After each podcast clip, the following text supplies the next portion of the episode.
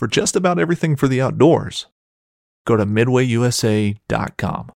This upcoming concert season will be all about the boots, and Tecovas is your stop for the best in Western style. Tecovas has seasonal and limited edition offerings this spring and summer, including men's and women's boots, apparel, hats, bags, and more. All Tecovas boots are made by hand in a time honored tradition with timeless styles that are always on trend. And Tecovas has first wear comfort with little to no break in period. It's hard to find this level of comfort paired with this level of style. Stop by your local Tecovas store, have a complimentary drink or two, that's WCB style, and shop new styles. The smell of fresh leather and friendly staff are at your service. Many stores even have leather custom branding to make your boots truly personalized. And with regular live music and events, there's no in store experience like it. If you can't make it into a store, just visit tecovas.com. That's T E C O V A S.com. They offer free shipping on all boots, as well as free returns and exchanges, and ship right to your door. Go to tecovas.com and find your new favorite pair of boots today. Fishing like a local isn't just about catching fish.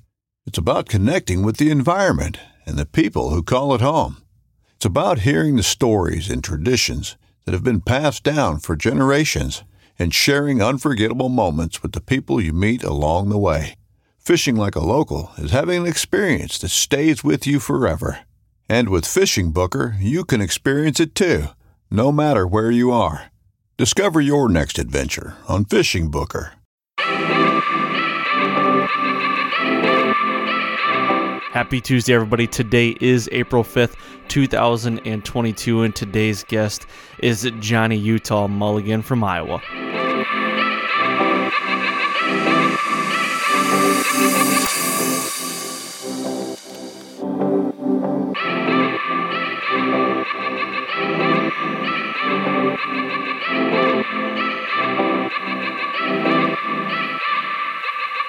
All right, welcome back to the Fall Podcast. I am your host, Aaron Blasey, and today's episode is 208, and it is the first episode of April. I love April, one of my favorite months.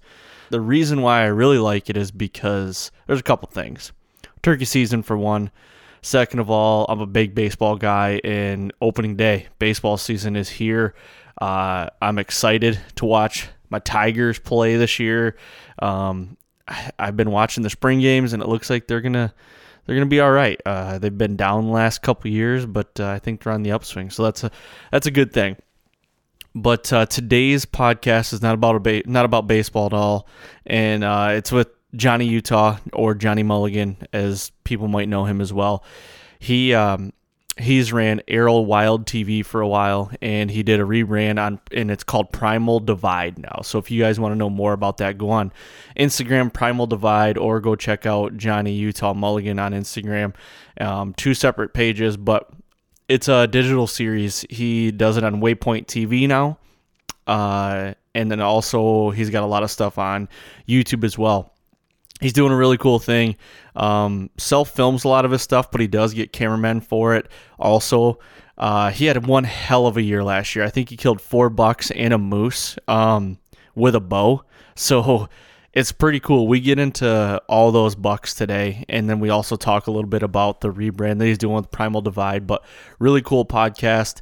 I'm actually going up to Saskatchewan in 23 on a whitetail hunt, and he did that this year. So I kind of pick his brain about that as well, the differences and you know how we hunt them here and how they hunt them up there. So it's pretty neat. Um, it's a really cool podcast. Johnny's a really cool guy. He's also got a company called Bourbon Barrel Calls, so he makes turkey slate calls, pot calls, and uh, they're really cool. Um, I, they sound really good as well. I don't have one yet but uh, I have a buddy that has one, and I'm like, I need to get one.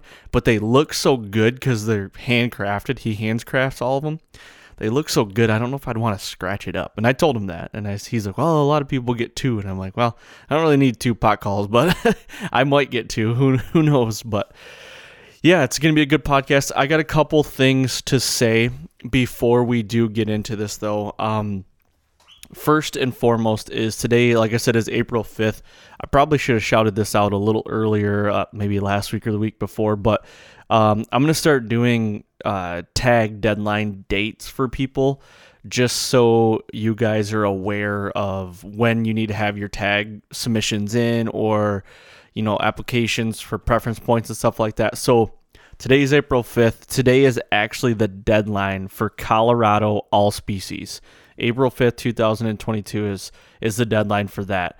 Next on the list is if you're going to go to Kansas this year or plan on it in the future, this month is the period that you need to put in for Kansas. So I do know I just talked to one of the consultants, Eric Shell, at Worldwide Trophy Adventures last week. And if you have one preference point for Kansas right now, you're basically 100% that you're going to pull your tag. If you do not have a preference point and you are just trying to get a tag, it's around that 70% range that you're going to get a tag. Um, but the deadline is April 29th for that. So get your tag in for Kansas deer as well. And if you're interested in going to Idaho for moose, sheep, or goat, I don't know if anybody out there is doing that, but if you are, that deadline is April 30th. So you guys can put in for that right now. Um, that's something new I'm going to be doing uh, either every week or every other week, but just kind of giving everybody a little reminder on those things on some tags because I know they creep up on me and I don't want them to creep up on you and you lose a chance of uh, put in for a tag of a lifetime. So, with that being said, I'm going to go to the next thing, which I've been kicking around this idea of putting two podcasts out a week. Um, the reason why I haven't is because I feel like it's gonna be a ton of extra work, but I don't I, I won't know until I do it. So I think this week is gonna be the first week that I'm gonna start putting two podcasts out a week. Hopefully you guys will like that. Um, if you don't, let me know. If you do, let me know as well. But I'm thinking this will be the first podcast every week. We'll be on Tuesday. We're going to stay on Tuesday, but I'm thinking a Friday podcast as well. It'll be the same format, just like I'm doing here. Um, we're just doing double the content. I really want to ramp it up and I want to I don't know. A lot of people have been asking for more and they hate waiting for Tuesdays. I mean, they love waiting for Tuesdays, but it's like they listen to it on Tuesday and they got to wait a week. So I'm like, why not hit them with two? So it might not be an every week thing, but it, it it's going to be something that I'm going to definitely try to do for every week. Um, but I might miss a week. There will always be one at least, but I might miss a week that we might not have two. I'm going to try not to. Um, just some things sometimes come up, especially in the fall. But uh, I think it'd be really cool uh, to get more information out there or, or more podcasts. And uh, I've, I've been getting a lot of inquiries that people want to come on and, and talk and everything. And I'm all for that. Let's do it. So that's another thing. Um, oh, Vector Custom Arrows. We are now teaming up with Vector Custom Arrows. So I do want to talk about this as well. If you guys are looking for arrows, you want new arrows this year, I have a code. If you go to vectorcustomshop.com, check out their arrows. Now, this is really cool. If you hit the tab and you go to arrow builds, it'll bring up the HMR and they have the new ZMR. It's not out yet, but it's coming. So this process is really, really simple. You go in there and you put in what you want a dozen, half dozen. You select your draw weight, so how much you pull back on your bow. You select your point weight. So I shoot 125 grain helix. You can select whatever you want there. If you're 100 grainer, 150, something like that. Type in your bow model and then your draw length. Um, you can select a vane also. Uh, they have three different selections for the vanes, and then it's you hit add to cart, and it it spits them out all the specs to Vector, and then they build your arrows custom to your bow. It's badass. Um, I'm teamed up with them now. The code is fall ten. So if you guys want some arrows this year, and I've got mine, I've been shooting them. They, I, I've got nothing bad to say about them. They're awesome. Um, they shoot really good. I've shot him up to 60. I haven't shot him any farther than 60 just because I haven't had time to do it. But up to 60, they are darts. I mean, I have a heavier arrow this year. I think it's 590, I believe, is what I'm shooting with a 125 on the front of it. But uh, it's a four fletch, and these things are they're dynamite. They're really cool. So go to vectorcustomshop.com, select your arrows, and then at checkout, type in fall 10 to get you 10% off. And uh, yeah, I, that'd be greatly appreciated. So I guess with that being said, I'm going to get into this podcast with Johnny.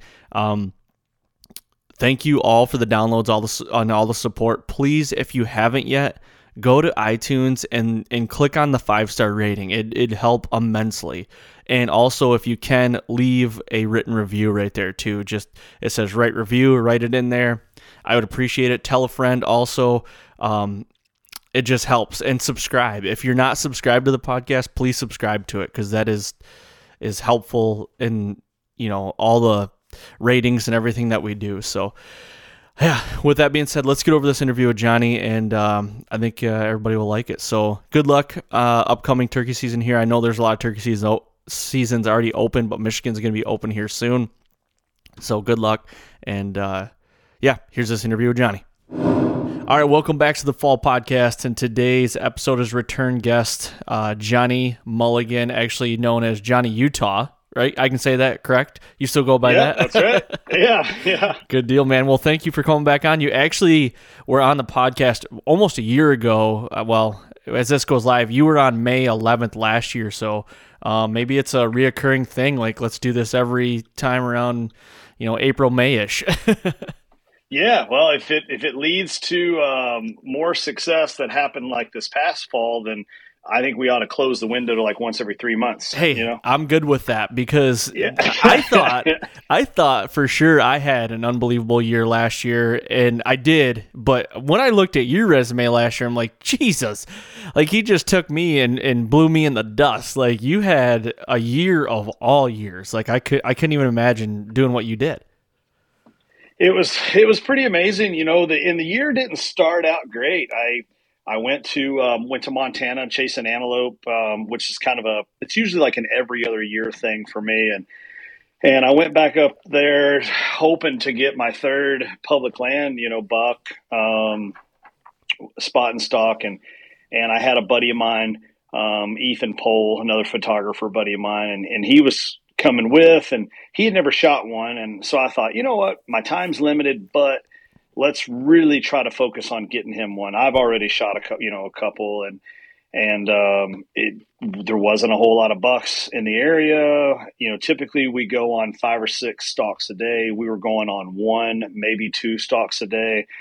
Um, so, anyways, that didn't turn out so good. Neither one of us ended up tagging one. Um, I went to Idaho. Uh, unfortunately, I took a gamble on a unit that um, didn't wasn't the best odds uh, of seeing a lot of bulls, mm-hmm. but I was also thinking that everybody else was going to think the same. I was doing that reverse psychology, oh, yeah. you know. Yep. And I was like, well, then maybe nobody will be there, and I'll be one of the only hunters on this unit. Nope, I was one of a bunch of hunters and no no bulls. Um, so that my Idaho elk season was was pretty dismal. Um, pretty much just took my bow for a hike every day. There you go. And um, I thought, man, this is not good. I went to Kentucky for velvet, and I've shot plenty of hardhorn Kentucky bucks. I really don't have a desire to shoot another Kentucky hardhorn buck, um, unless it's just you know mega freak giant, you right. know, old deer. But um, I was there for two days only, and I knew that I only had two days to hunt there. But it was I was willing to to make the trip for two days. Um, saw one little two year old buck, you know, that was in velvet and saw a three year old buck that was hard horned, and then that was it. Um, really? And I thought, man, I was like, this season is off to just a stellar start. You know what I mean? What? And when was, was that like, trip in September? When was that? That was. Um, so technically, it was it was Montana antelope, Kentucky velvet, and then Idaho elk. Okay, I gotcha. Um, in in order of chronological. So now we're you know we're third week of September and I was like, man, three tags eaten so far. You know, I thought, man, this is we got to turn this around. Um, played played the weather. Um, picked up a new farm here in Iowa that I didn't have any history on, so I was trying to learn it on the fly. Um, connected with a good buck November first on a cold front. Um, so you went like the whole month of October, like not even getting on one either. No, no. I mean, I and I didn't hunt as much. I mean, I probably only went out for four, maybe five sits in okay. the evenings, and they were all kind of observation sits. I mean, I was because I didn't have a lot of intel for this farm, I put all my eggs in one basket and said, "Hey, things are going to heat up pre-rut." Right. Um, and you know, I had there were some decent deer on trail camera, but just not regular, not patterned and stuff. So I ended up doing some observation sits without putting a lot of invasive pressure on the property and sat a lot of open field areas. And I really just wanted to study where they were coming and going in and out of timber, Mhm. um, and if they were crossing some of these big ag fields, uh, which were now cut, you know, cut beans. Right. But um, so I just kind of you know observed and observed and. I moved in one day, um, picked the right field, but did not pick the right field edge. And there was a buck that came in on a frosty morning. It was probably October 26th, I think. And, um, and I thought, damn, I read it right, but not totally right. Right. So uh, I just said, okay, I'm not going to come back until I have the next good frost. And I knew I had a, a good frost coming five days later on November 1st. That morning, it was going to be, you know, uh, 29 degrees that morning. So um, I moved in to where he came from, you know, where I saw him enter the field and uh, got in tight. And I had my buddy Winston Walls, who's a, he's a, you know, farm manager and camera guy for Lee and Tiffany Yep. but uh, he lives close by. So I called Winston and I said, "Hey, I hate to do this to you, and I hope I don't get you in trouble, but I need a camera guy in the morning."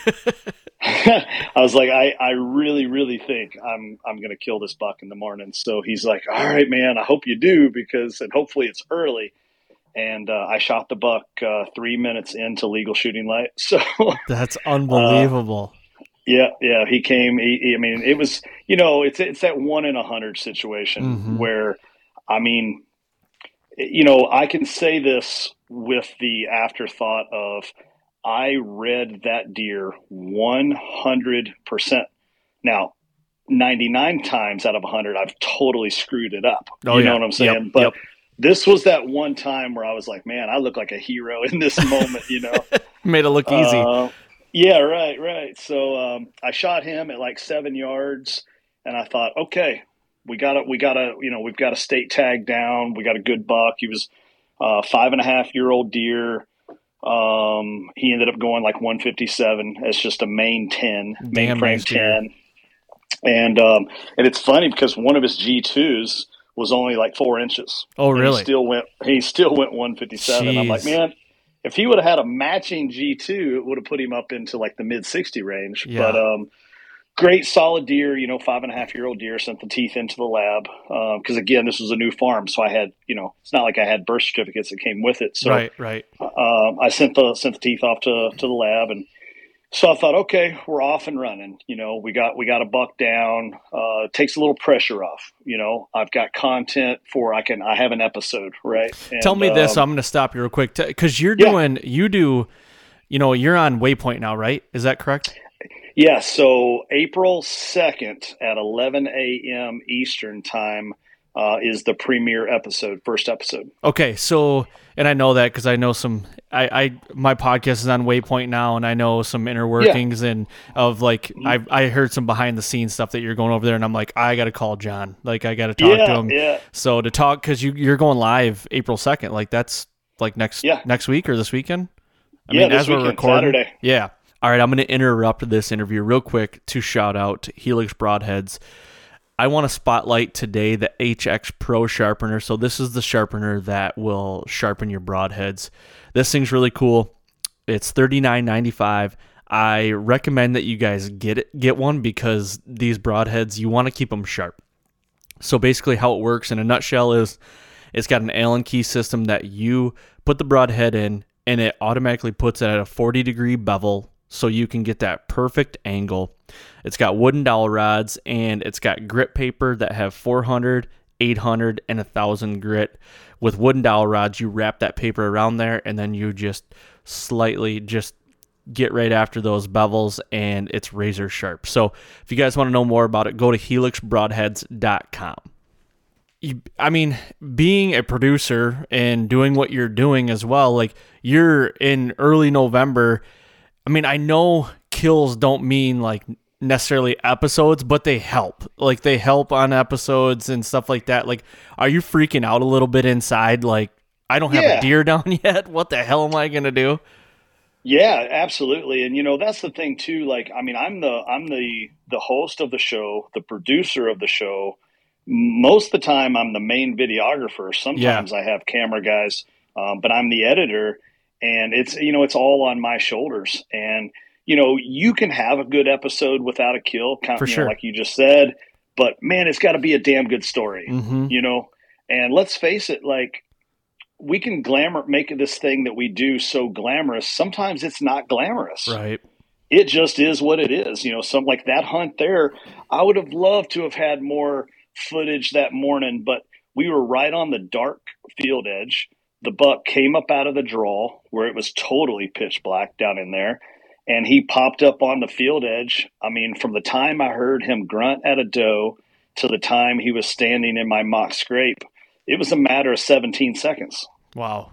Not a lot of The pre-roll, most- you know. no, and the most the most footage is when I came to full draw, um, and I was waiting for a better broadside shot. He never gave it to me, and then his body language, he actually started to preload, and I was like, "Uh oh." You know, the next movement he makes, he's gone. You know, Yep. Like he's he's going to pounce out of here. So, I uh, I it was a hard hard quarter two, and I actually had to put the arrow on the front side of his shoulder and go in that way. Yep. Um, I mean, he was dead in fifty yards. Yep. I did the same thing But- this year, man. I, I shot one right head on uh, in Ohio. Big deer came right Yep. at me and and with my I don't want it to sound I have been preaching it, but I don't want it to sound like I'm trying to make this any better than what it was, but my arrow setup and my equipment setup is is made for it. You know what I mean? And I Yeah, I mhm. punched that deer right right below the white patch and it went through every piece of goody and he died in like 55 yards. So Well, and, and you know that a shot like that, it's it's it's a catch twenty two deal because if you do it and you pull it off, people go, "Hell yeah, that's awesome!" yep, But it could have gone the other way. 100%. But if it doesn't work out, then you got a ton of people that are standing in line going, and that's why you never take a frontal shot, right there, Yeah. ladies and gentlemen. You know. yeah. Um, but I mean, if it's done right, if the arrow's placed right, you know, uh, I don't know what broadheads you're using. I'm sure you're using a, a stout broadhead. I shoot Yep. Iron Wills. Um, and I'm like, I can punch through any bone on that whitetail at seven yards, Mm-hmm. you know? Yep. Um, so it is what it is. Yeah, yeah. I'm I'm shooting a 125 grain fixed blade Helix broadhead, which is, um, if you've heard of the Strickland Helix at all, but it's a single bevel. Yeah. Um, it's a stout stout arrow. I my arrow is heavy. I actually bumped it up even more this year. I'm at like 590 for this upcoming year, but I was like right around that 500 last year. And you know, I shot this deer at, with 65 pounds at 11 yards, and the arrow came out right by his privates, you know, in between his legs. Like, he- Yeah. he, was it it hit it hit everything, all the goodies, and he wasn't going very far. I can tell you that. Right, right. Yep. So yeah, if you got the right setup, man, I I mean, I fully. I'll take that shot 10, out- 10 out of 10 days, to be honest with you, if I do it again. So I'm just confident with it, you know? Yep, absolutely. So anyway, Yeah, you're it's- you're kind of you're kind of shitting bullets a little bit before you got this deer Yeah. down. So how do you combat Yeah. that? Like you know, like God, I gotta make some more content. Like I gotta get out there. Like how do you combat that a little bit? Yeah, so for me, I mean, I just kind of I try not to freak out too much. Um, you know, I, I keep focusing on okay to just tell the story, tell the story, Yep. do what you do, and the kills will happen. The kills will come. You know, but if they don't, if the kills don't happen, you know, you better tell a story because if not, then you got nothing. You're not going to have any footage. You're not going to have an episode. Um, but um, that was kind of the thing in the back of my mind. Um, you know, I have a lot of buddies that are like, dude, man, you just you just handle pressure so well, and you handle high stress situations. And it and it, at the end of the day, it, it's not that I handle stress better than anybody else. I just don't usually crumble under pressure. Okay. Um, and, and it comes from a past law enforcement career and, you know, having a job where you carry a gun and you point guns at people and occasionally they point back at you. So that's what it comes down to. It's just, I've been in high stress situations and I just, you know, the more you do it, the more comfortable you get at it with Mhm. anything in life. Right. So, Yeah. um, I've just been in those situations a little bit more, and um, you know, and, and, that helps. That helps a ton. But uh, but I was nervous because my other lease is has not been good the last couple of years. This was a brand new farm, um, so yeah, I mean, I was a little nervous, mm-hmm. Um, but you know getting that first kill down on November 1st, I was like, oh, thank you. Like it takes off. Yep. It takes off so much pressure because, dude, I've I've been there. I've been there holding my holding one of my tags and not filled the second one. But I'm still trying to fill the first Iowa tag, and it's like the going into the last weekend of the season. I've right. been there before, you know. So it does happen, but um, and you know, like I said, going into that hunt, I had three goose eggs on mm-hmm. three previous hunts in three other states, and um, I'm like, geez, John, like, is this going to be? Is this is this the year that we it? just, yeah, where we just don't tag anything, and we, you know, and then of course you get people that are like, oh, and you you have a hunting show and right. you're sponsored by people and you haven't killed anything, and um, you know, you kind of you. I can't say that I, you don't think about that kind of stuff from time to time. Um, but at the end of the day, you know, I have chosen a career that in some sense your success is based on your performance. Mm-hmm. And and by success, I mean that's my house payment, that's my truck payment, that's groceries. Right. You know? Yep. Um, I, I'm not taking vacations and yachts around the world. Um, I mean, I'm paying a mortgage. You know, that's what I'm doing. So, right. Yeah, there is that element of pressure that I think sometimes people don't quite understand. Mm-hmm. Uh, hey, I'm not trying to be famous. I'm trying to pay groceries. You know what I mean? Like that's, you know, that's the element of the job, right? Yeah, um, and and and also to further that, because I'm the same as you. My my job is like is a lot of the same thing you do, and even with this podcast, like I'm paying bills. Like I just built a beautiful yeah. home. I'm paying for that, but we also like to do it have fun doing it and don't want it to feel like a job. You know what I mean? Exactly. And, yeah. And have and go and see these beautiful places while we're doing it. And it's we've got the best job in my opinion. Oh, absolutely.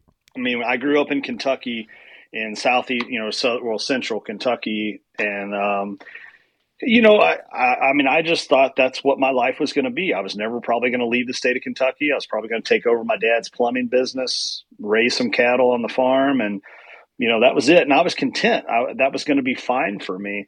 And the fact that I've had some of the opportunities that I've had to see some of the places and wake up to a sunrise in Montana or Idaho or, you know, British Columbia, Ontario, Saskatchewan. I mean, it's amazing stuff, you mm-hmm. know, like yeah. uh, every day is every day it's, it's a blessing. And so I, I try to keep that in perspective too of I'm still getting to do exactly what I want to do. And this is awesome don't let this become a job. Don't let the stress get to you. So, um, but you know, getting that first buck down that was that was huge, and and I'll never forget. we we did a little post interview in the tree. Now this episode is already out on YouTube, and and I was like, man, this is super cool. And I was like, I looked at Winston and I said, all right, well, what do you think? Think we ought to wait? You know, it's been about five minutes, ten minutes. We heard him crash. Yep. We knew it was a fatal. You know, you know, mortality rate was very low on this hit. But I was like, we uh, probably ought to go down and, you know, we'll we'll track and blood trail. You know, he's like, yeah, let's hurry the hell up because Lee's already texted me like five times wanting to know where I'm at. oh know? God. so I'm like, oh crap, I don't, I don't want to get you in trouble. So we had to, we kind of scrambled and and uh, got the got the buck recovered and tagged up and everything, you know. But um, so I get that one down, and then it's like, okay, what's you know what's what's next? Um, I knew I had a Saskatchewan trip, but that wasn't till you know mid mid December. Yep. Um, and then I get a phone call from a friend of mine that lives out in Pennsylvania. My friend Leslie. She's she's in a bunch of my Instagram stuff with me all the time. She's one of my best friends, and um, she is was going to Texas. Uh, she runs a veteran nonprofit, and she was she was hosting a waterfowl um, hunt with a couple of her friends in Texas. And she said, "Hey, now that you're tagged out, um, you know, my next hunt was Saskatchewan, and then my next Iowa buck tag doesn't even become valid until like the fourth week of December." Um, she's like, now that you're available, do you want to come down to Texas with me and photo film, you know, this waterfowl hunt? So I was like, yeah, I got nothing else. Sure. Schedule's opened up. So yep. we get the details worked out on that. And it's about three days before I'm set to drive down there.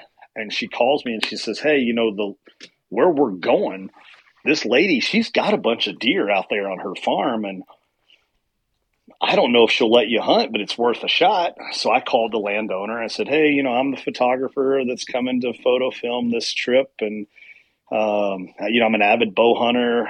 Um, I hear that you have some whitetails on your property. You know, is there a chance? And she's like, Well, we usually charge, you know, 2500 three grand you know yep. to, to hunt, hunt our place and i said well okay i'll think about it so and that just meant hey i got to check my bank account right. and see what the rest of the bills are yep. for the rest of the year because it wasn't a, it's not you know it wasn't budgeted into the season but so she calls me back and she says hey i'm thinking about selling my house i'll make you a trade you Oh. do farm real estate photos and i'll let you hunt for free I'm a horse trader from way back. You're speaking my language. Yep. yep. And I was like, oh my God. So, um, you know, bought it, bought my Texas tag, went down there, um, sat in a blind. I mean, full disclosure, sat in a blind next to a corn feeder. Yep. Corn feeder turned on. I shot a 162 four year old. Jeez, dude.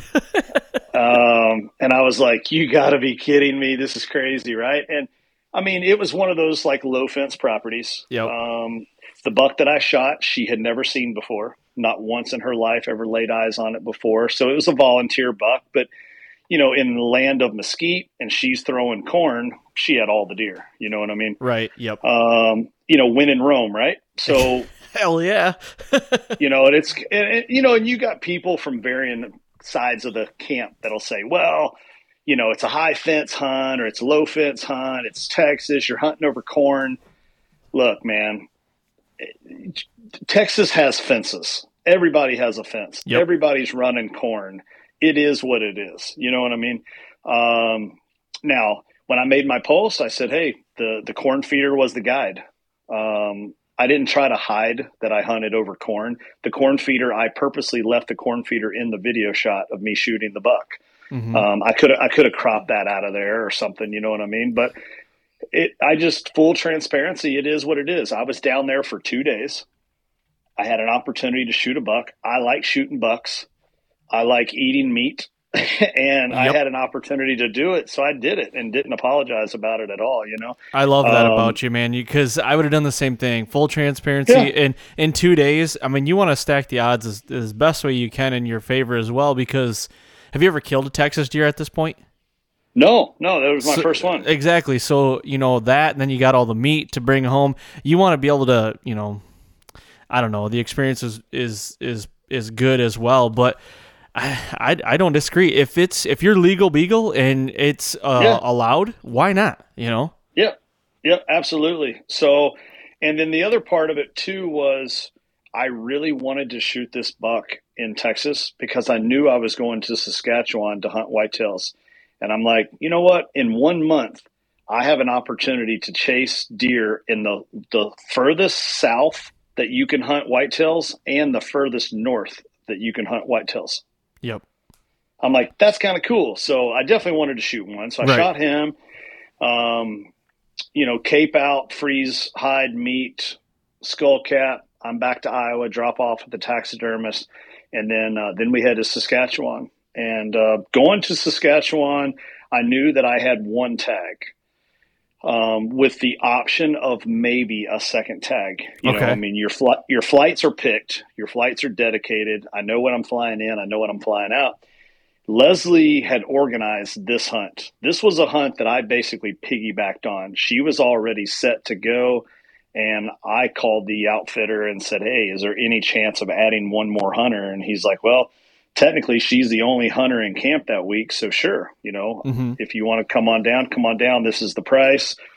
So, um, we flew out there. I took uh, I took a bow. She took a rifle, and um, we get there. And because it was her hunt, um, I was letting her go first. You know, so um, I wasn't going to shoot anything until she had shot something. But um, so the very first sit, it was like negative twenty degrees. We're sitting in a in a pop up blind, and um, we've got a little Mister Buddy heater, Oh, yeah. you know, in there with us. And because it was Indian res ground, um, we were allowed to hunt with some alfalfa bales. and um, so her buck, a buck, there's several bucks came in, and I'm I'm very glad, and and it was really cool to see that she didn't just shoot the first buck. Mm-hmm. She shot the first buck that she liked. And I had already, she's a fairly new hunter, okay. Uh, accompl- accomplished angler, but new hunter. And, and I had kind of told her the rules never pass a buck on the first day that you would end up shooting on the last day. Right. And um, she passed a couple of deer, passed a couple of deer. And then all of a sudden she saw one that she really liked and she looked at me and she said that's a really nice buck. And i said that's that's a gorgeous buck. You know it's a great representation of the area. Um, you know it's not a 190 inch buck but it's not a 130 inch buck either you right. know? Um, and i said it's a tank body. I can looking at him i know that he's at least a four year old deer and that was about all that was said and all i, I boom you know what i mean? And she drops she drops this whitetail and and it was so neat man to see and be right there in the moment to watch her shoot her first whitetail buck and and um, so we do the recovery and that was kind of the day you know that was it. Um, the next day we go out i end up shooting my buck with my bow and and then it was like okay we've got five days to kill you know, like what are we going to do, do, for five days? it's now negative 33 outside. So it's not like we can go outside and do anything right. that's enjoyable. Um, so I, I went to the guide and I said, man, I said, um, I guess I'd like to pursue that second tag option. And he's like, well, we got to go to the chief and we got to ask permission and, and see if the chief will grant you a second tag. You know, what are you wanting to go after? And I said, well, I'd like to, I don't know, I'd like to go after a moose. He's like, well, you know, we don't have a lot of moose in the area. Um, you know, you sure you don't want to try to go after a mule deer or go after a, a, another whitetail? And I said, man, you know, I've had a, I've had a hell of a season already. I just shot my third whitetail of the season. I still have a tag when back in Iowa when I go home. Um, so I'd rather try, even if I fail, I'd like to try something different, something right. new. And uh, so he said, "Yeah, let's let's go for a moose." So that morning uh, we get on some some moose tracks and uh, he he himself ends up spotting a moose uh, in an open clearing um, about 30 minutes after we had gotten set up in one area. And we're not that far apart. We're maybe a half mile you know from where he spotted this moose. So we were we were we were close and it was his tracks that we were tracking. Um, we were just a little off that morning but uh, he spotted him bedded down and he was about 175 yards off this two track logging road um, with four foot of snow oh, deep God. between me and him. And, and I'm like, man, I was like, and I've got my bow in my hand and I'm just like, how am I going to do this? Right. Like, and I'm, I'm looking at the terrain. I'm looking at trees. I'm looking to see if there's a, another way I can pitch in or whatever. And then I'm like, oh yeah, there's four foot deep of snow um, between us. And I'm like, I'm five foot ten. You know what I mean? And I'm like, there's no, no way. way you're gonna do it. yeah, and and even if I tried to like set up and wait him out, I probably would have died of hypothermia before he stood up again. You know, so mm-hmm. um, I was like, you know, I can't believe I'm not. This wasn't an obvious option. There is a sighted in fresh Bergara 308 sitting in the truck and I was like warm, ready. it's I was like this is this is a kill. You know what I mean? Like so I, I grabbed I grabbed the Bergara and um, and shot him and um, you know ended up shooting a 48 inch wide moose. Jeez, dude. that that weighs you know 15 to 1800 pounds. You know what I mean? So how'd you get him out of there in four foot of snow? Piece by piece, we used uh, we had a toboggan sled and. Um, you know, rear quarter came out by itself, another rear quarter by itself, uh, a front leg quarter and ribs, uh, a right side rib came out together, and then left front quarter and left rib came out together, and then the final trip was the um, was the head, rack, and and hide. Um, so five trips. Jeez, what was pulling it? Will you have horses or something? No, I mean, we just we were taking turns. Oh God. yeah, we were taking turns. You know, dragging dragging him out. Oh, it was it was awful, and so it took about. It, there was five of us, so we had me, Leslie, we had our guide, and then we had his two Sherpas. Yep. And um, so there's five of us that were all whittling and cutting and hacking, and you know what I mean. Till we got everything broke down, and it took two and a half hours to break it down and get it drug back to the truck. Wow. So we get in the truck, and this is where those pictures of like my frosty beard, icicle Yep, beards yep. came. And um, I'm exhausted. I get in the truck, and I'm like, I just want to go to bed. I need like a hot tub. Like I just, I, I'm ready to fall asleep right here. So we start driving down this two track to get out of this block of timber that we're in. And I remember our guide Curtis. He goes, he's like, "You're not going to fucking believe this." and I was like, I looked at him and I go, "What?" And he goes, "Look, look out the fucking window." and I I look to my right, and there's another bull moose just standing there, like a hundred yards off the road. And I was like, "You got to be kidding me!" And so immediately I looked at him and I said, "Can Leslie buy a second tag?" And he was like, "I got one tag left. You know, one moose tag left. The chief gave me two. Yeah. And I turned around in my seat. She was in the back seat, and I go, "It's fucking now or never, Leslie." You know what I mean? I was like, "You gotta, you gotta make a decision, like right now." And she was, she was already had the door of the truck open. Oh God. You know what I mean? so she already had her rifle, and she took off running down the road. You know, with her rifle, and she got into a clearing in a position in straight Marine Corps style. She sat down on her ass, Indian style, and boom, drops this moose. I'm like, Jesus Christ, woman, you know? so she drops it, and then I got to video her just raw emotion. She breaks down, completely loses it crying. oh my and- gosh. And it wasn't that girly crying. It was that like it was that like when we all when we when we shot our first deer Yeah. uh, our first turkey or first duck back in the day, it was that like so happy cry, you Yep. know. Yep. Um, she had accomplished something that most girls don't ever get to do. She had just braved 33 degree, negative 33 degree temperatures, and she just dropped a moose in Saskatchewan, you know. So cool. Um, and I was like, "Oh my god!" And, and I wanted to be in the moment, but I also wanted to film it too. And it was kind of, I was kind of conflicted because I kind of wanted to be in it and not Right. watch it. You know what I mean? Yep. Um, but I, I filmed a little bit of it, and then I put the camera away, and and then kind of got to experience it with her and and stuff. So that was super cool. And then it's funny because we FaceTimed her husband while we were standing over top of her moose, and she calls her husband, and she's like, "Troy," she goes. He knew that she had killed a whitetail, and he's like, "She's uh, she's like, I just, I just, I just killed a moose," and um, and he's like, "Oh my god, that's amazing! Congratulations! I'm so happy for you. You're a beast. You're you're you're a badass." And then she's like, uh, "He goes, John, can you hear me?" And I was like, "Yeah, yeah, Troy, I'm I'm standing right here. What's up?" And he's like, "Take her ammo away now," you know, because he's thinking of the taxidermy bill, Oh right? yeah. Yep. yeah and uh and he he has hunted with her and he knows she doesn't ask questions she just shoots That's awesome. you know what i mean Yeah. so he's like take her ammo away because if she sees a wolf or she sees something else that a uh, coyote she's just going to start shooting like like uh um what is his name um uh like danny devito Yes. so there I, there i was i just started blasting you know what i mean so That's um, awesome, so dude.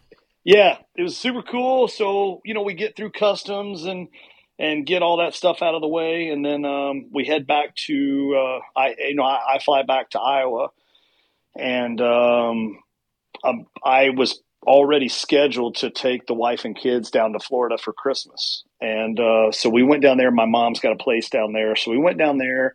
Uh, for about five days, did a little family vacay for you know for the holidays, and then um, flew back to to Iowa um, around the first, and uh, ended up using my muzzleloader and shot a 165 six uh, six and a half year old with my muzzleloader. Um, one Did you know anything about him? Um, you know, when I saw him come out, I just said, "Oh shit, big deer, big deer," and that was it. I stopped looking at the rack. I put it on his body and killed him. Um, once I got him recovered, then I'm like, "Oh, I do have some trail camera pictures of this deer." But it was earlier in like September. Mhm. Um, I only had like two pictures of him, nothing patterned. I just figured he was a deer that probably didn't live on me. He was just kind of cruising around, maybe looking for some different food sources or something, you know. Yeah. Um, but uh, but yeah, but he he wasn't he wasn't my intended target. Um, he was in the list of okay, the, the he is a shooter buck, but uh, but he wasn't a deer that I thought I was going to see that night. But uh, but anyways, uh, ended up shooting him January third, and then that was it. That was the end of the season. So four four whitetails and a moose. I mean, Um, man, your I- taxidermist has got to love you. yeah, yeah, yeah, for sure, for sure, yeah, yeah. So um, no, it was a it was a hell of a year, and um, but you know, like it was it was awesome to go through it, and I think it was a lot of confidence started playing in. You know, once you start checking them off, it's just one after another after another, and um, you know, letting letting confidence take over and not like double think and and um, you know second guess myself on a lot of those Right. hunts. I think was really important. All right, this should be the last time that I interrupt you on this interview. But if you guys are looking to get into mobile hunting and you want to find a new lock on stand that is perfect for mobile hunting, go to novixoutdoors.com. Check out their Hilo hang on tree stand. This thing's awesome. It is the total weight of the stand is 10.2 pounds. The weight rating is 300 pounds. It's cast aluminum platform and seat. You can get backpack straps with this, and honestly, it's they're nice because they're padded. They're like a neoprene padded. They're they're really comfortable. I recommend possibly getting the stick quiver as well with that, and uh, the seat cushion. It comes with the stand, but uh, it's pretty comfy and it's light. I think my setup. I talked about it. I weighed all my stuff with three mini sticks and the stand with the two straps and cabelators i'm at like 13 and a half pounds so you can't beat that at all my stand was actually a little lighter than advertised so um, take that for what it is i guess. But uh, i recommend you guys go check these out. Go to novixoutdoors.com and uh, learn more. Yeah, for sure. Now, specifically that Saskatchewan hunt, I'm interested to know a little bit more about that, a little more detail, and in the as far as like the bow hunt side of things that you did, because I, like I told you off record, that is my like holy grail. That is my uh, bucket list hunt, and I actually booked it this off season to go in 23 to Saskatchewan. So on the ground, probably more than likely with a bow, um, Yep. over alfalfa, Yep. for sure. Like, but I mean, what uh, what is it to expect like from soup to nuts? Like getting there, like what was your experience like? And you know, I guess get into detail as far as like how dialed were they? As far as like, did they know what deer were in the area? Like stuff like that. Yeah, yeah. So, you know, depending on the time of the year that you go, later in the year that you go, they're going to be very back to very food dependent. Okay. So if you have alfalfa, you're going to have the deer. Um, and, and more than likely, you're going to have options, you know, as to what deer you want to go after. Um, the outfitter that I hunt with is a, a company called BBD Outfitters, uh, Saskatchewan. I believe there's a BBD Outfitters like in the lower 48. okay. Um, but Curtis goes by BBD Outfitters Saskatchewan. And um, truth be known, a lot of the native outfitters um, don't have the best reputation. And it's a shame. Um, and I've heard a lot of horror stories. Um, I can vouch for Curtis, and he gets so mad at his fellow native outfitters because he doesn't like the way they do business and doesn't feel that they're professional Gotcha. and it gives it gives natives a bad name, you know, a bad rep. Um, but uh, I can vouch for Curtis and say that he's he's stand up. I'm going back there again this year for mule deer, um, and I'm looking forward to it. He's and he's become a good friend as well. But getting across the border, you know, you still you're dealing with COVID. Canada, Yep. uh, Canada treats COVID worse than New York. Okay. Um, so that's something to keep in mind. You know, we had to do our, uh, we had to have our negative test, you know, within 72 hours of landing in Canada. And you have to use this, um, oh, Canada Air, Air Canada, something like that. There's an app on your phone. Yeah, uh, I went up there. use. I went up there in December on an elk hunt and had to do it, and it was a pain in the ass to do it. Yep, yep, yep, yep. So you're familiar with that process. So, um, you know, having to go through that and, and once we got landed, you know, got our rental car. Um, like I said, Leslie took a rifle, and that was a real pain in the ass um, because I was traveling with her. I was basically attached to that rifle too. So, Gotcha. um, so all of the bullshit she had to go through, you know, I had to go through with her. And um, but I'm glad that rifle was there. So, exactly. Yeah. yeah. Uh, so, anyways, we you know we we dealt with that. Uh, you know, once we got there, um, you know, everything was good. They were, like I said, they were dialed in. They knew where the deer were. He had some dedicated pop up blinds, you know, set up, and you know, he had some Mister Buddy heaters that we could borrow and stuff like that. But, um, you know, we were it was Indian res ground that we were hunting, and um, God, I don't even know if I'm allowed to say Indian anymore in 2022. I but know, right? it was it was res ground. Uh, obviously, don't mean any disrespect, you know, to natives up there, but uh, it's um, it was super super awesome the way that they had it set up. I mean, it was God, it was like like 400 square, uh, 400 square acres or four something like that, or 40 40 miles. F- Yeah, that's what it was. 40 square miles Wow. is the uh, the res ground that we had at our disposal. Um, and you know he he was doing really really good with uh, with the alfalfa and, and running trail cameras, and he was showing us pictures of some deer, you know, that were still around, showing us pictures of bucks that had been killed already, you know, stuff like that. Yep. And um, very very professional, um, the right kind of professionalism, you know. I, I don't want somebody. I don't need you know. I don't need somebody to handhold me. Right. You know, um, show me what's in the area, what I might see. Um, if there's a lot of deer, tell me there's a lot of deer. That way, I don't go shoot the first thing. And Right. I don't mind Yep. sitting around and waiting out, you know, two, three, four, five days. But the way you hunt there for at his place is it's bell to bell. That's the only option. You don't have an option to come home early. Mm-hmm. Um, I mean, if you're froze to death, he'll come get you. But um, but it he's you know he's he talked about it before we went there. He said, "Be prepared for dark to dark. You're going to sit all day because I'm not going to be making trips in and out of that timber disturbing my you know my stuff, and I respect the hell out of that. So." Um, you know, we the first day we did we sat bell to bell. The second day we sat bell to bell. Uh, we did my we did my recovery in the dark, um, and it was funny because I actually FaceTimed Curtis Guy, uh, Kurt Geyer um, when I was doing the recovery Yep. um, over there, and uh, he makes a cameo in the episode.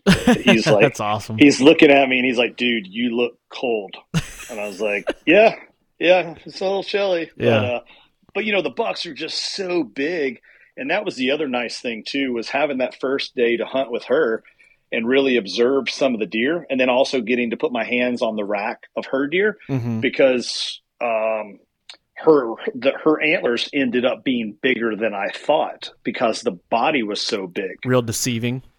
It is very deceiving. You know, it's just it's polar opposite of Texas.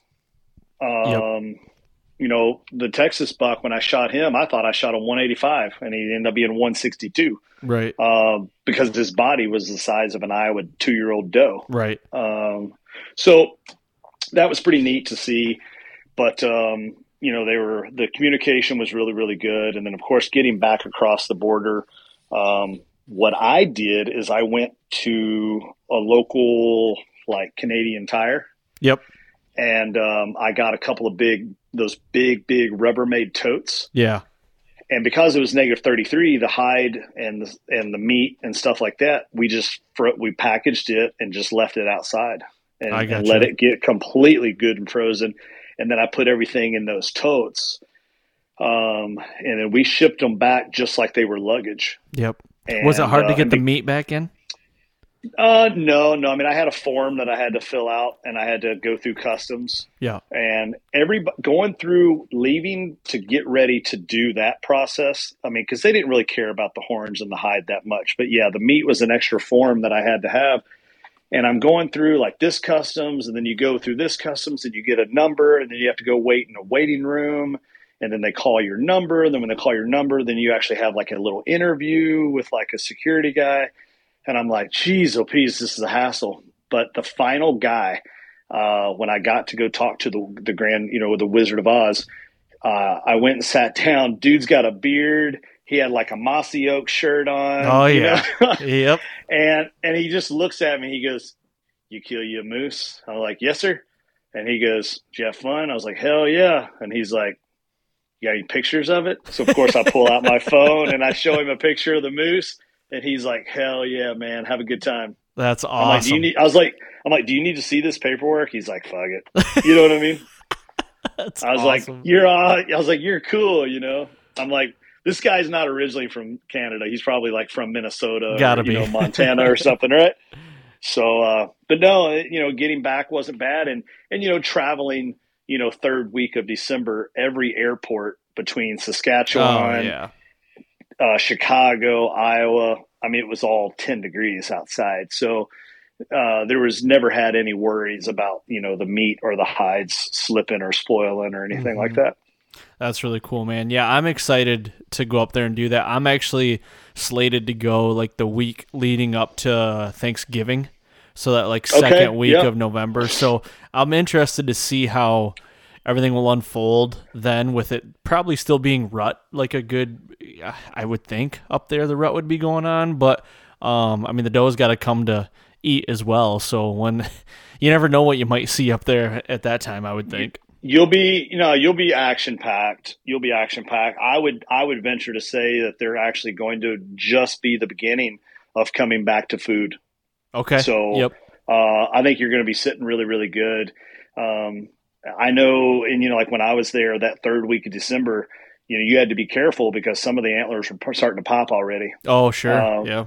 Les, like Leslie's buck, one of her one of her antlers popped off whenever we were caping it out. Okay.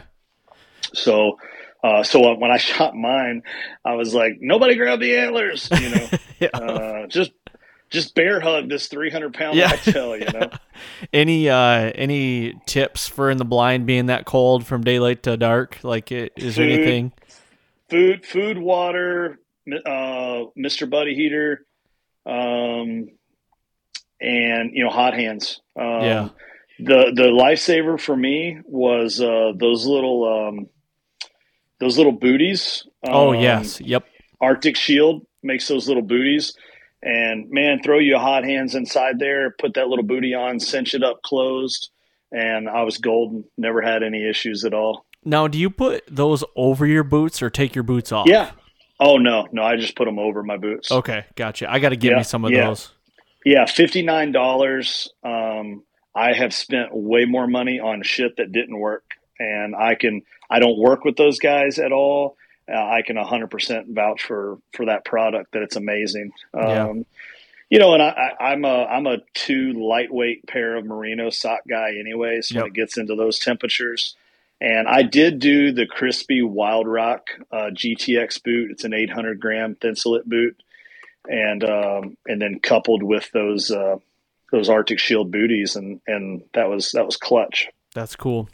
Now, um, I view or I have a heater bodysuit because, and I got it way back in the day. I don't work with them at all, but I'll tell you what, man, I Yep. used that one time in Michigan, like a late, um, like a December muzzleloader hunt when it was brutal cold, and that thing Yeah. is legit.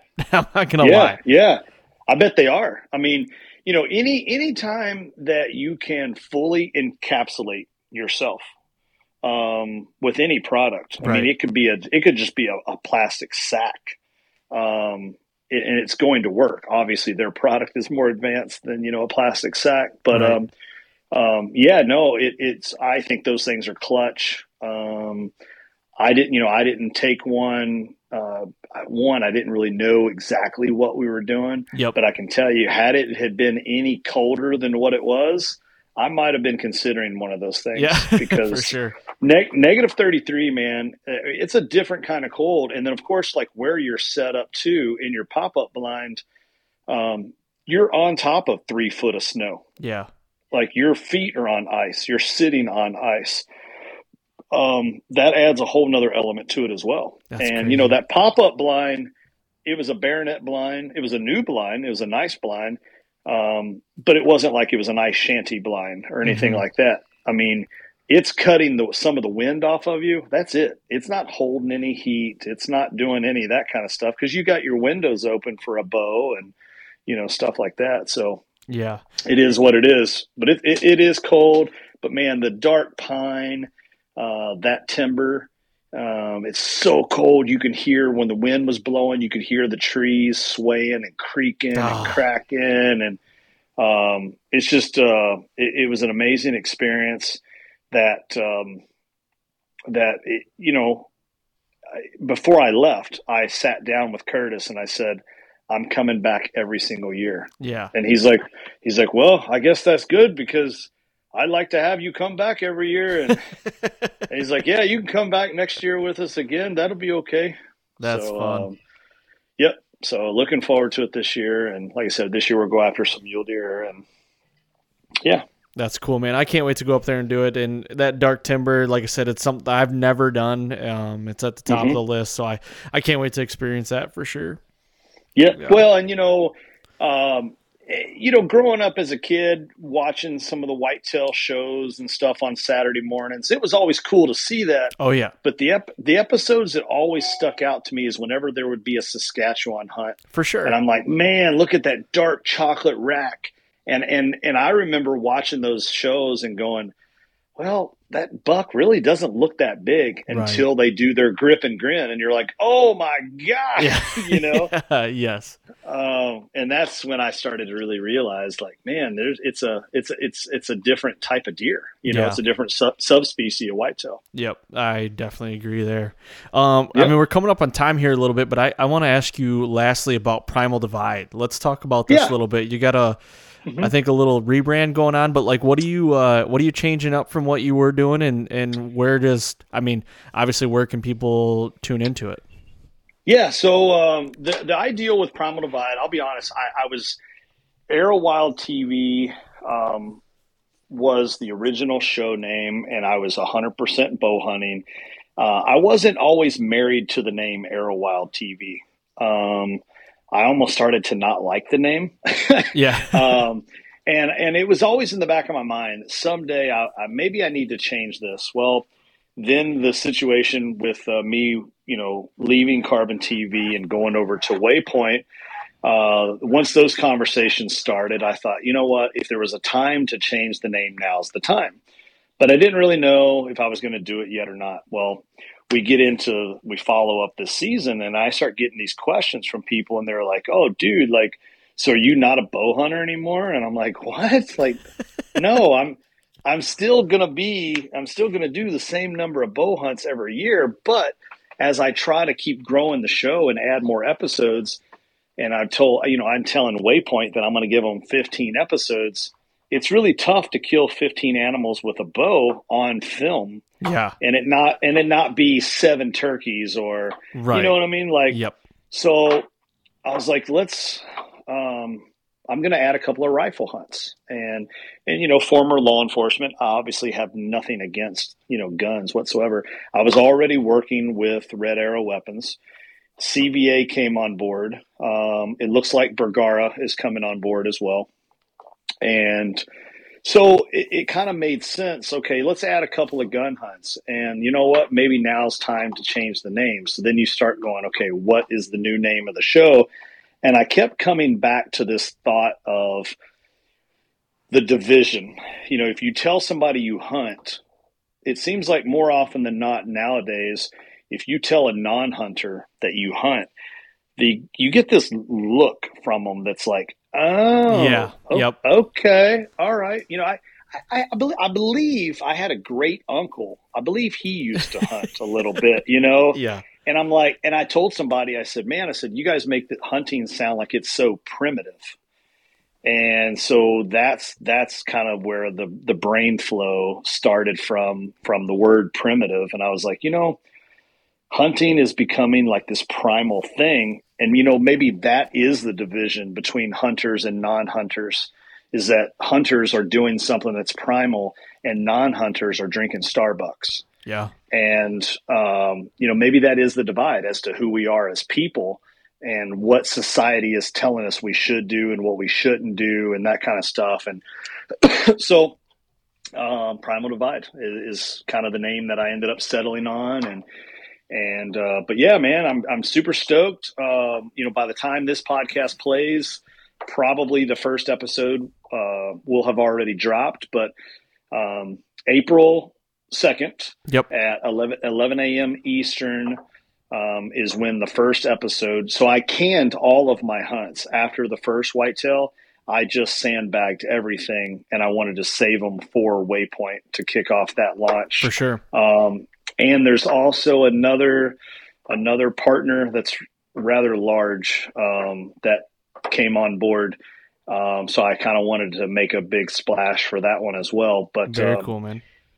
so uh, I recently signed a contract. Um, I can I can tell people now. Uh, I recently signed a contract as an Under Armour athlete. Oh, good for you, um, man. Thank you, thank you. So I, I left uh, left Sitka after eight years as a Sitka ambassador. Um, I felt it was time. It was kind of time for a change and and um, just staying current with what it is I do. I mean, anybody that follows me on social media knows that I'm either going to have a bow in my hand or I'm going to be at the gym, and those are the two places that I pretty much live. So Yep. um, you know, Under Armour gave me an opportunity that it completely encompasses everything that I do as a hunter athlete, you know, type of a person, and um, and with the fishing side as well. So it just checked all the boxes, and um, it's you know it's a global brand. It's a it's a humongous Yeah, it brand all over known all over the world, and Yep. and it was a great opportunity to to join up with those guys and very thankful and appreciative of the opportunity so that announcement is supposed to be made today actually as we're recording this. Sweet. yeah so uh, they're supposed to be making they wanted they wanted to make the announcement on their end first and then once they make it then it's kind of you know katie bar the door um, blow it open. But um, but yeah so primal divide on instagram facebook you know waypoint tv once the episodes post on waypoint then i can post them on youtube. Um, but the most active page for me is going to be my instagram the johnny.utah.hunt and uh, johnny utah hunt official on facebook Sweet. Now, Is, when uh, when you drop yeah. those on Waypoint, will they all drop at once, or is it going to be like a weekly cadence? Yeah, so what we're doing is I I gave them the first three episodes, and so actually on April second, all th- three episodes will be available on demand. Okay. Uh, but as far as their live streaming, um, it'll be one episode new a week. oh, cool. Cool. Yep. That's awesome, man. Well, dude, I, I love watching your stuff. Um, I watch it all the time when it goes live, and I'm glad you're part of the Waypoint team now because I've I'm on Waypoint with the podcast and everything. So Yeah.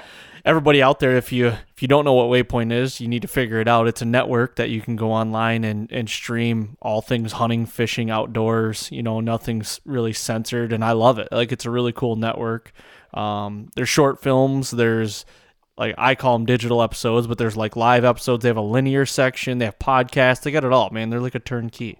So Yeah, and you know that's that's what turned me on to to Waypoint is that you know over the years there's been Carbon and My Outdoor TV. You know, there's been all these app Yeah. services that have come up, but that's what they stayed as. They stayed as an app, and you know Waypoint was able to break through and have to make it to uh, have a native channel on the live streaming services yep, um, such as Pluto and Sling TV and stuff like that. So that was that was huge to me. The fact that they were able to break through and wanted to continue to grow and actually be a real channel per se in the old traditional sense, um, you know, that's what attracted me to them. And and I said, well, I'm gonna I'm gonna roll the dice on this and see if it works. And if it works, it's great. If it doesn't, I'm just out a little bit of money. You know what I mean? But uh, uh, but yeah, I'm looking forward to it. You know, I'm I'm excited. See see where they take it. hell yeah, man. Well, we're coming up on turkey season, and I know you're a big Yeah. gobbler chaser, and you have uh, Yeah. plug your uh, your bourbon barrel calls as well. Yeah, yeah. So uh, two, oh, I guess it's been yeah two years ago. Um, I started a my own turkey call company. It's called Bourbon Barrel Calls, and um, every call is is actually sourced from uh, reclaimed Kentucky bourbon barrel heads. So we're not cutting any trees down. We're not using any laser beams. Uh, we're actually making these things by hand, and I'm, I assemble every single call gets assembled by me. No one has ever assembled another call that's been sold, and uh, we're coming up on about fifteen hundred turkey calls now. Wow. Um, in two years, but uh, it's crazy when I think about it. I mean, Leupold and and Joe Rogan and John Dudley and Harry Connick Jr. and Davis Love the third. I mean, some of the people that have my calls, it's just um, it's it's kind of mind boggling for something a business that I started with three hundred and thirty eight dollars out of my basement.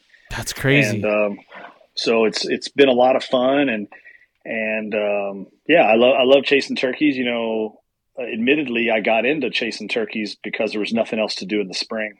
Yep. And uh, it kind of filled the time, but it also kind of kept me sharp with my bow and gave me something to do to to stay outdoors and and you know another opportunity to chase something outside and and then I got hooked. You know what I mean? Mm-hmm. Then I mm-hmm. got addicted to it, and I just oh, yeah. love chasing turkeys. So it's been a lot of fun, um, you know, messing with that business, and and uh, it's definitely the busy time of the year for me. Um, you know, doing that. Usually, that's my my eight p.m. to midnight career. There you go. is uh, build, building turkey calls.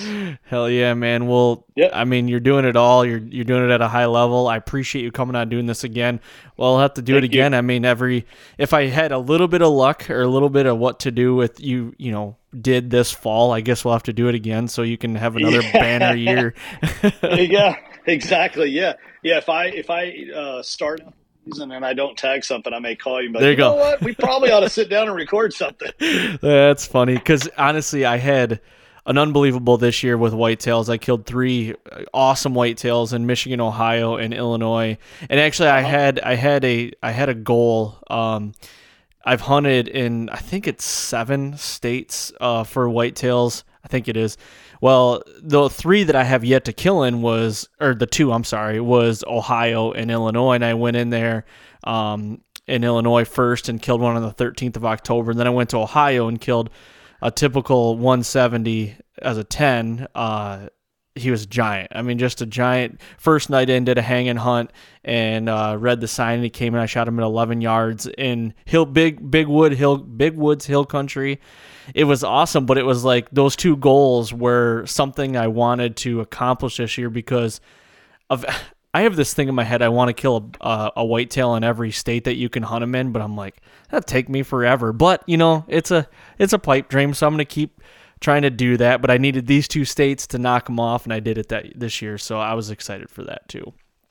So heck yeah, man, yeah, that's awesome. Yeah. It's it's so it's so much fun. Like I said, you know, just creating creating little little goals. You know what I mean? And and um, you know, just get, personally, just challenging yourself, just to try some different things and and kick some stuff off. I mean, it's it's pretty it's pretty damn fun. Yeah, for sure, man.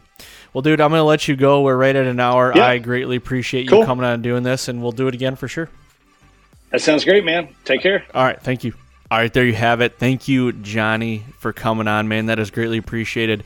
We're gonna have to do it again, like we talked. Uh, I think I might have been some good luck for him, maybe. I don't know, but uh, yeah, we'll have him back on again when it gets closer to season, probably. This guy is traveling all over, killing big deer, killing deer, killing moose. I, I mean, he he just gets after everything, killing turkeys. So Again, thank you, Johnny, for that. Also, guys, please go to iTunes, leave a five star rating, leave that written review. Also, spread the word, tell a friend, have them tell a friend. That would be greatly appreciated. I want to grow this thing even bigger, and it all comes from you guys. So, thank you guys very much. And don't forget, we'll be right here next week on the Fall Podcast.